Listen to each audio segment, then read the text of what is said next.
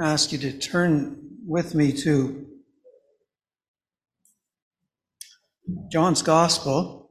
I put a verse up on the board. I'm going to ask you actually to turn to John chapter 1. We're going to look there. But before we do, we could read this, this verse that's in front of us, a couple of verses from the end of John's Gospel, near the end, second last chapter. And John writes this as he kind of summarizes what he has presented at this point in his book, in his gospel account. And truly, Jesus did many other signs in the presence of his disciples, which are not written in this book. But these are written that you may believe that Jesus is the Christ, the Son of God, and that believing you may have life in his name. John refers here to seven signs that the Lord committed. And I want to start by, by asking you if you can think of what these signs are. In John's Gospel, there are seven great miracles that are presented to us. See if we can recall what these are. I don't know if I'm going to be able to get this clicker working or not. It's like I'm having the same problem Pierre did. So I'm uh, going to have to get some help from the booth. Seven miracles recorded in John's Gospel. Can you think about what they are? Just try to uh, stretch your mind a little bit. In chapter 2, the Lord turned water into wine, this beginning of signs to Jesus in Cana of Galilee, and many believed on him. As the Lord performed these miracles, these great signs of his power, showing his divine authority, people believed. John writes at the end of the gospel that he did these signs so that you would believe. And it's interesting as we read these signs in John's gospel, we find that the result was that people believed. They came to faith in Christ as a result of these signs. Chapter 4 a nobleman had a sick son, and he came to the Lord some great distance and asked for help. And the Lord healed that man's son from a distance. He said, Go your way, your son is healed. And the man's son was healed. Chapter 5, we have a man at the pool of Bethesda, and uh, he's been an invalid there for 38 years, and he's waiting for the waters to be moved, and he longs to be healed through the power that's invested in some way in those waters. But the Lord comes along and heals him in a different way. The Lord touches him and brings healing to him. And then in chapter 6, we have uh, the fourth great miracle, the feeding of the 5,000, where the Lord turned five loaves and two fish into uh, enough food to feed the great multitudes that had gathered 5,000 men, besides women and children. Later in chapter 6, we have the Lord walking on the water a great miracle demonstrating the Lord's power even over the physical elements of nature. The Lord demonstrating his omnipotence, healing of the man who is blind from birth. Chapter 9, the Lord comes across a man who had never seen in all of his life. From the point of his birth, he had been blind, and the Lord gives him sight. And the man sees. It results in faith. And then in chapter 11, we have the Lord demonstrating his power even over death in the raising of Lazarus from the grave, who had been dead for four days. And at the command of the Lord, Lazarus come forth. Lazarus rises from the grave. These signs that John records in his gospel, just seven of many that the Lord performed, great miracles, demonstrate the power of the Lord. They demonstrate his divine power. They back up the claims that he makes to be the Son of God, that he is able to come to forgive people's sins. Well, the message that Jesus provided to us is substantiated, authenticated by the great miracles that he performed. They support the claims that he made. There are other ways that the Lord demonstrates his authority. We have these great miracles demonstrating Christ's omnipotence. But there's something else that we see in the Lord Jesus Christ that also authenticates in many ways his claims and helps us to understand that he comes with a message that is substantial and significant to us. That is his omniscience. The Lord knows all. He knows everything that is happening. And there are several ways that this too is demonstrated in John's gospel. We see his omnipotence. Christ's omniscience is demonstrated. His omniscience, his knowing all, all knowing, knowing everything, is seen in many ways. He knows the future. We see this in a number of texts in John's gospel. The Lord says, as uh, those who are coming to arrest him are still some distance off, the Lord says, therefore, knowing all things that will come upon him, he went forward to those who were coming to arrest him. He knew what was going to happen. He knew about what was going to happen in his crucifixion. He knew how he was going to go to the cross. He knew it all before it happened. He knew. Others gathered around didn't know how it was all going to unfold, but Jesus knew. Jesus knew all that was going to happen, not just his crucifixion, but throughout his life. He was omniscient, and it was demonstrated in so many ways.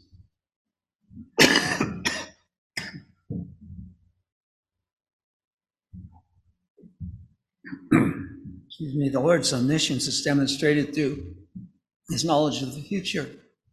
Prophetic statements that he made. He talked about things that were going to happen. In fact, in chapter 16, he says to his disciples, I'm telling you these things now so that, so that when they happen, you will believe. He tells about things that are going to happen in the future and demonstrates his omniscience. He is demonstrating his omniscience by his knowledge of Scripture. And as he communicated with the people of his day and as he as he debated and argued with the religious leaders, they marveled at him. At one point, the Jews marveled, saying, How does this man know letters, having never studied? How did they know that he had not been to the rabbinical schools of the day, and yet he knew the scriptures? He knew the scriptures because he was the Word of God. In a sense, we could say he was the author of the scriptures. He had omniscience and he knew all. He addressed issues that were on people's mind. Seven times over in John's Gospels, we see, I'm going to suggest, miracles of omniscience. Get some help again, I think. I'd like to look today at seven lessons from seven miracles of omniscience. Seven times in John's gospel that the Lord said something that caused people to just stand back in awe and say, Wow, how did he know that? seven occasions when people recognized in the things that Jesus said that this man, Jesus, knows everything. These seven occasions are occasions when we can learn something too about ourselves, about our relationship to God, and about His knowledge of us. Seven miracles of omniscience that teach us something about our relationship to God. Let's turn, please, to John chapter 1 and look at our first miracle of omniscience and our first lesson that we might learn from it. John chapter 1. Here we have the account of Nathaniel. Verse 43, if you have a Bible, follow along here. Following day, Jesus went up to go to Galilee, and he found Philip and said to him, Follow me.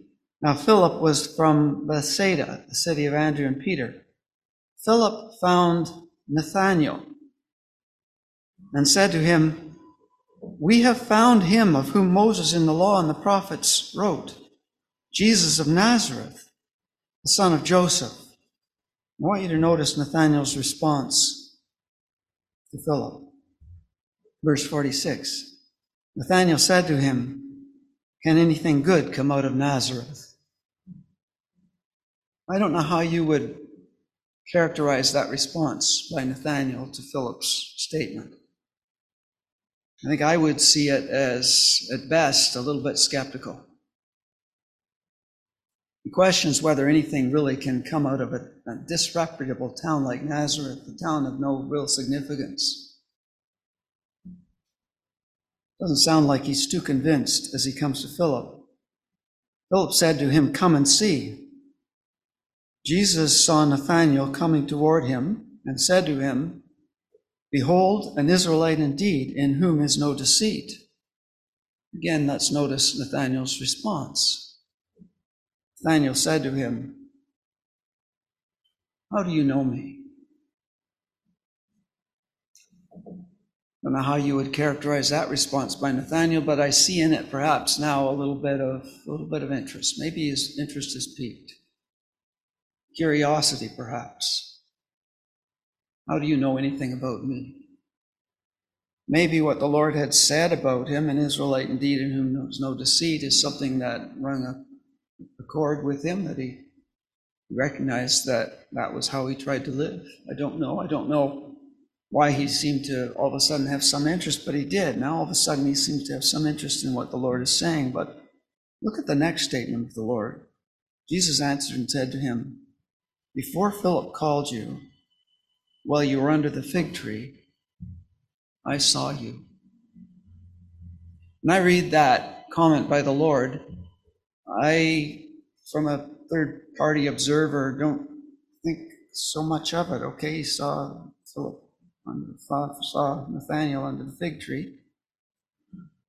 But this comment by the Lord had a significant impact in the mind and in the heart of Nathaniel.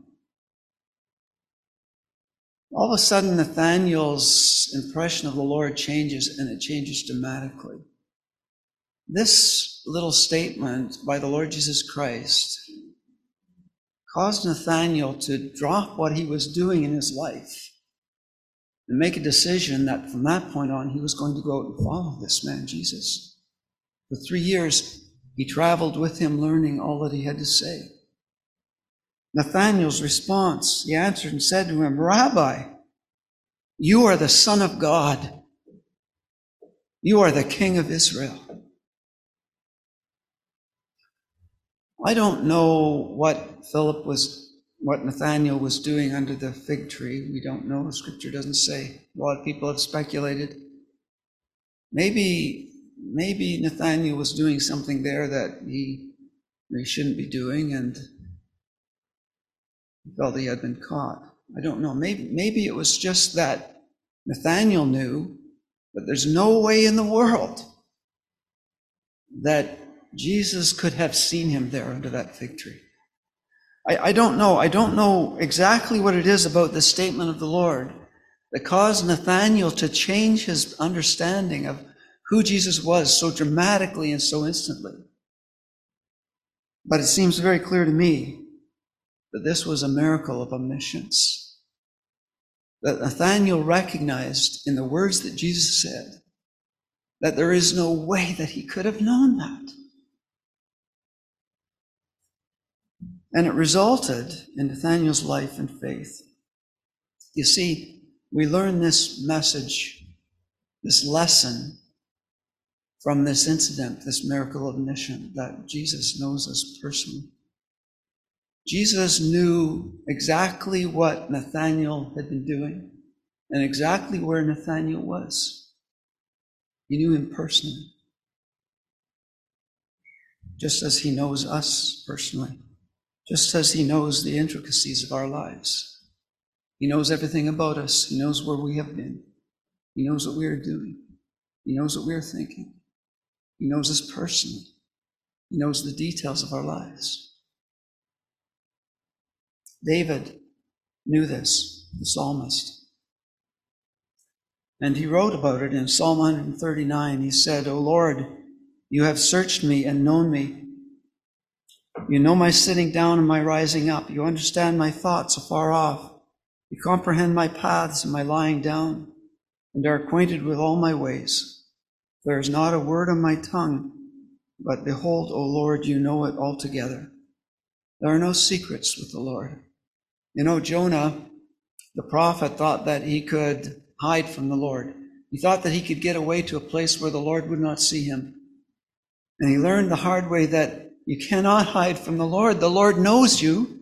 He knows all about you. He knows where you are. He knows what you think. He knows what you're doing.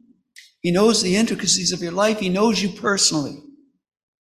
Adam and Eve came to that same understanding. They thought perhaps they could hide in the garden from the Lord, Lord knew where they were. The Lord knew what they had done. The Lord knew what they were thinking. You cannot hide from the Lord. The Lord knows us personally, he knows us intimately.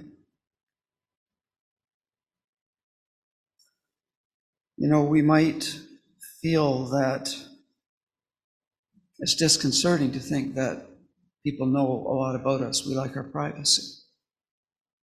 I always feel just a little bit infringed upon when I get messages from the big corporations to advertise to me about a car because I happened uh, three weeks ago to be looking at cars, doing some research about cars, and I click some buttons on Google to find interesting, and all of a sudden I start to get all these information about cars coming to me unsolicited. I feel a little bit off about it. I don't like it when I think about the fact that the government collects data about me, and and I guess that's okay, but you know, we feel a little bit uncomfortable. And I'm going to tell you this that the Lord knows everything about you. It isn't so that He can take advantage from you or that He can take from your wallet or, or for His own good. He does it for our good. It is for our benefit, it is for our blessing. His intimate knowledge of us is positive towards us. He understands our ways and our motives. He is able to intervene in our lives for our good, to bring us comfort and encouragement and direction. He does it in ways that no one else can. We confront no sorrow which he is unaware. No injustice that he doesn't know about.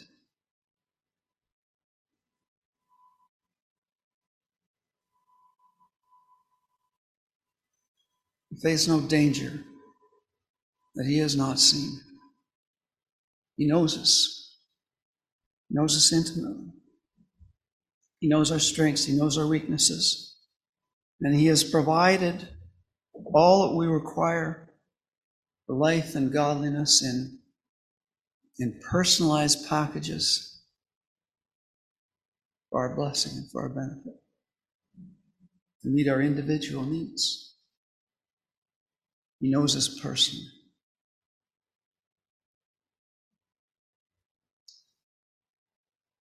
And so Nathaniel experienced the miracle of omniscience, and it initiated his faith. Let's look at another miracle of omniscience. Turn with me to John chapter 4. Here we read the account of a woman at the well. The Lord is traveling through Samaria and he comes to this village called Sychar. It's clear that he had not spent time in this town before. The people did not know him, he didn't know them, but he stopped at the well, and a woman was there who had come to draw water at the well. And the Lord engages with this woman in conversation. Give me a drink. He asks for a drink. The woman is surprised that the Lord would be talking to him, to her. She is a Samaritan and a woman, and she says, Why are you, a Jewish man, talking to me, a Samaritan woman? Lord goes on and offers her water. Says, if you had known who I was, you would be asking me, and I would give you living water. Now, this woman is a little bit interested in the discussion, and she wants to know more about this living water that the Lord's going to offer. Verse 15 the woman said to him, Sir, give me this water, that I may not thirst and come here to draw.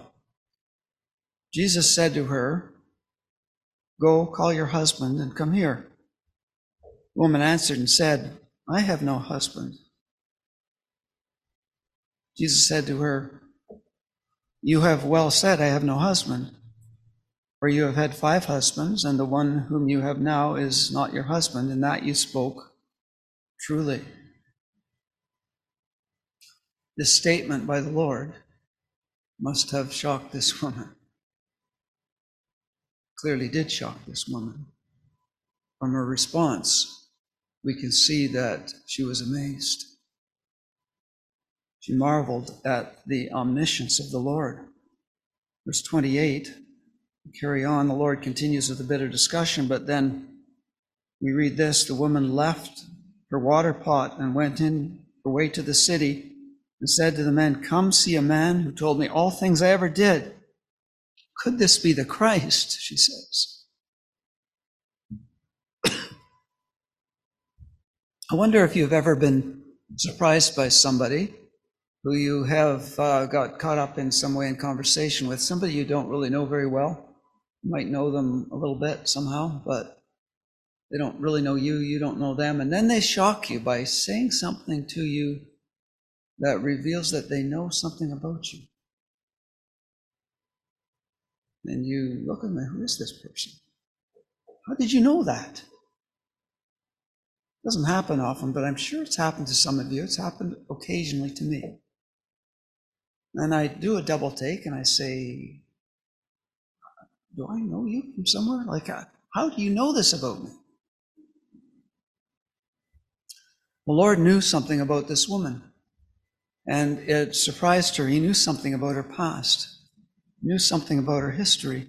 It caused an immediate upward spiral in her appreciation of who Christ was. She responded right away and said, You, I perceive that you must be a prophet, she said. And then as the conversation went on, she began to wonder, I wonder if this could be the Christ, the Messiah. By the time the Lord had spent a couple days with her and with those in the village, she and all of those around her came to understand and to acknowledge that this is the Christ, the Savior of the world.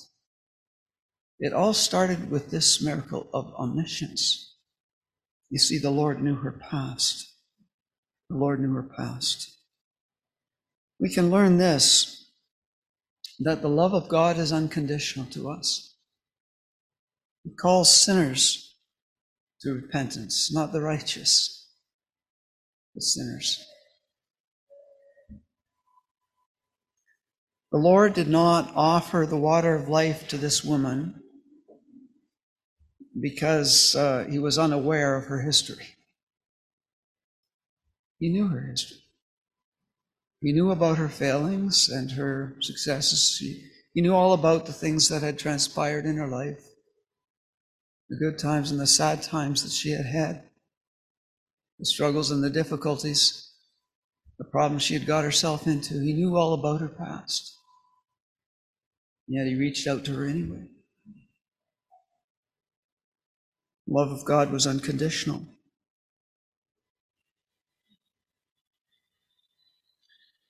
It assures me that my guilt has been dealt with. The Lord reaches out to me despite my past, and as I come to accept Him, I don't need to wallow in my guilt about the things and the failures and the problems I've had in the past. Some among us here today, no doubt, have lived fairly good lives. Others here might have had a lot of troubles in their life a lot of struggles, a lot of times of failure, perhaps some really low periods, times when you've done things you're not proud of. Regardless of your history, be assured of this the Lord knows it. The Lord knows all about it. He knows your past, and regardless of your past, He reaches out to you today in love and offers you the water of life.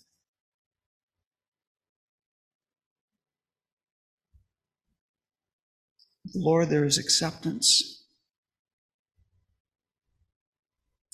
We can rejoice in that. But I want to say this. The fact that the Lord knows our past should be a fearful prospect if you are going to decline his offer of the water of life. Word of God tells us that there will be a day where those who do not come to faith in Christ and accept his offer of salvation are going to have to give account for what they've done. There is going to be punishment meted out for the sins and the wrongs that we've committed. And now the fact that the Lord knows our past is kind of a frightening prospect. There will be no skeletons in the closet for those who have rejected the Lord's offer of salvation one day when they stand before Him as His judge, as their judge.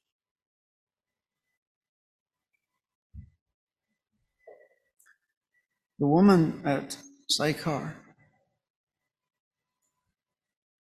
experienced a miracle of omniscience, and it produced faith.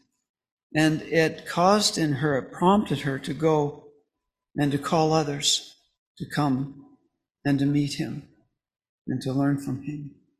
It resulted in faith. The Lord knows our past, and he calls us nonetheless to him. Let's look at another miracle of omniscience, John chapter 6. Here we read, I'll just read a few verses in 41. John chapter 6 and verse 41. The Jews then complained about him because he said, I am the bread which came down from heaven. And they said, Is this not Jesus, the son of Joseph, whose father and mother we know? How is it then he says, I have come down from heaven? The Lord had been teaching about the fact that he was the bread of life. And the people had some difficulty understanding what he was talking about. Lord had said, You must eat my flesh and drink my blood. And the people went, What? What are you talking about? They didn't understand it. They didn't get it. Verse 52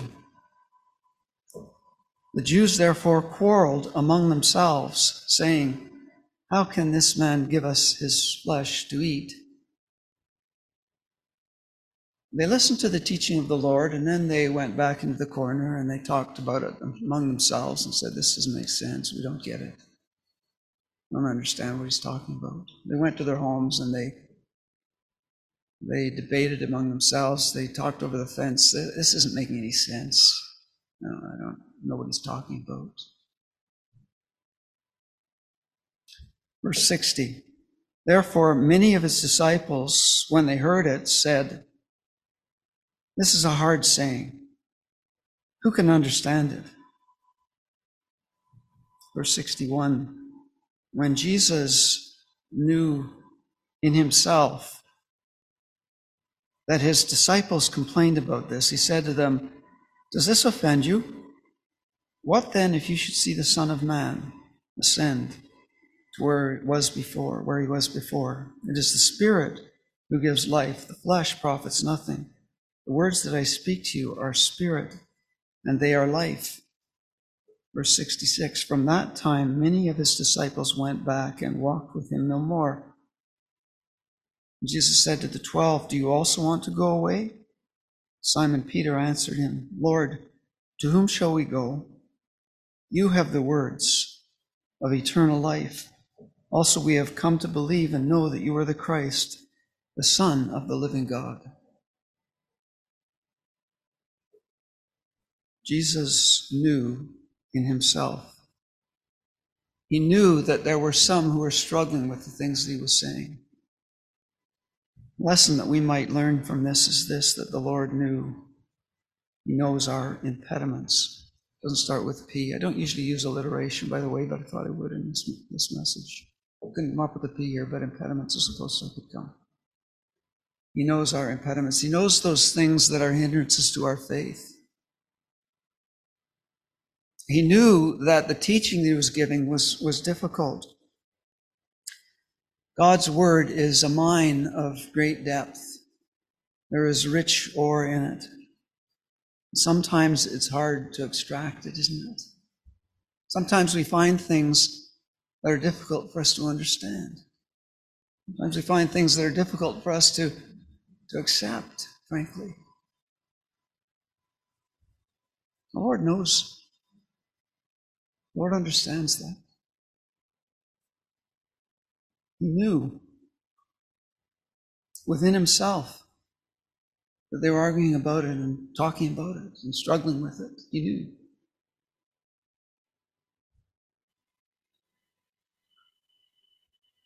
Sometimes, you know, we have difficulty with some of the things in God's Word because they are personally convicting.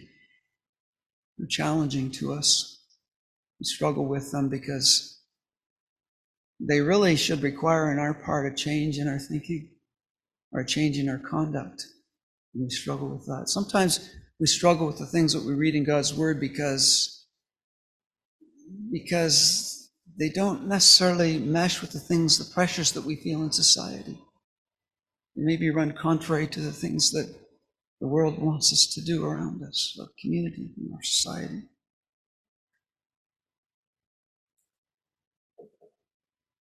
I want you to notice the response of the Lord to those who are struggling so much with the things that he had to say.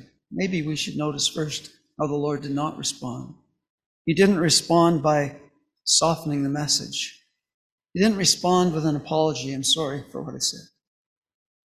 He didn't respond by modifying his words to make them more palatable to the audience that he was speaking to.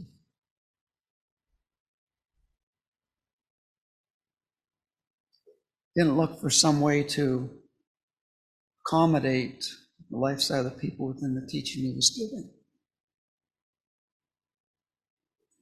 What he did do was this he took time. He took time to explain. When they struggled to understand, he went back and reinforced. He discussed it further. You notice that as I was re- reading about these objections to the people, I was skipping over a number of verses. In each case, the Lord went back and talked a little more about the subject that they were struggling with. He went on to try to explain it to help them to understand it. This is how he responded. He explained the importance of his message. He, he explained at the end that this was a spiritual lesson for them, that it was important for them to understand it. The Lord knew that, those that there were those who struggled to accept his message. And he knew that there were those who would turn away and would not accept it and would not embrace it in the end. But he maintained steadfast the teaching he was giving. Above all, this is what he did. He challenged those who remained with him to step up in faith. That's what he did. And Peter responded along with the disciples. And we have one of the great confessions of faith here in the words of Peter Lord, to whom shall we go? You have the words of eternal life. three great miracles of omniscience that we find in John's Gospel, three of seven. There's four more, and we won't take time to go through them. But I'm going to mention them, and I encourage you to look, look them over for yourselves. The next one is right here in the same text, when the Lord says here in this next verse, Jesus knew, verse 64, Jesus knew from the beginning those who did not believe. He knew who they were who did not believe, and he knew who would betray him. Verse 70 he says, Did I not choose you, the twelve, and yet one of you is a devil? Spoke of Judas Iscariot, the son of Simon. The Lord knew those who were his, he knows his own. He even knew who would betray him. There's rich lessons we could think about in that. He knows our position, he knows where we stand before him. And there's a few verses from John's God, uh, from the, the Bible that speak about that in our New Testament. The Lord knows our position. I want to just spend a minute and mention this one. The Lord knows our problems. In John chapter 11. I'm just going to ask you to bear with me for a second as we look at a verse in John chapter 11. I love John chapter 11 and verse 5. It's one of my favorite verses, and it's very simple. And it just says this Now Jesus loved Martha and her sister and Lazarus. I find great comfort and encouragement in that simple verse. It reminds me of the Lord's love for me. But a little later in this passage, the Lord says, Lazarus is dead, verse 14. The disciples had no idea that Lazarus had died. The sisters had called for the Lord to come to him urgently because Lazarus was sick. The Lord didn't leave what he was doing, he stayed where he was. Lazarus passed away. How did the Lord know that Lazarus was dead? The disciples had no clue. They didn't understand why that Lazarus was dead. They thought the Lord was talking about him sleeping. They said, Lord, if he's sleeping, he'll get well. That's a good thing. No, no, the Lord said plainly, Lazarus is dead. It was a miracle of omniscience. We can learn from it that the Lord knows our problems. The Lord knows the difficulties that we face. The disciples had no clue but the Lord knew, and the Lord knows about the problems we face in life. When others don't know, Jesus knows. The Lord is not unaware of the challenges that we face in life. He knows about our problems. He understands our sorrows and the burdens of our heart. The Lord knows. Jesus knows.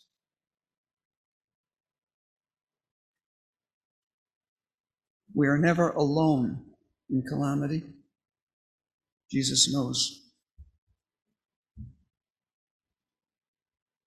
When the doctor calls with that dreaded diagnosis, Jesus knows. When we have a child that's gone off track, when we have a parent that's diagnosed with Alzheimer's and a struggle, Jesus knows. Jesus knows our problems. Jesus knows when an accident devastates our life, He knows when we face some financial hardship or burden. Jesus knows. He knows our problems. He knows our heartaches. He knows our struggles.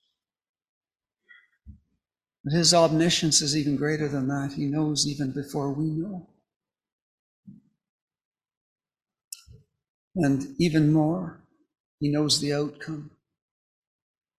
He knows how it's going to all transpire. And he cares. He knows and he cares.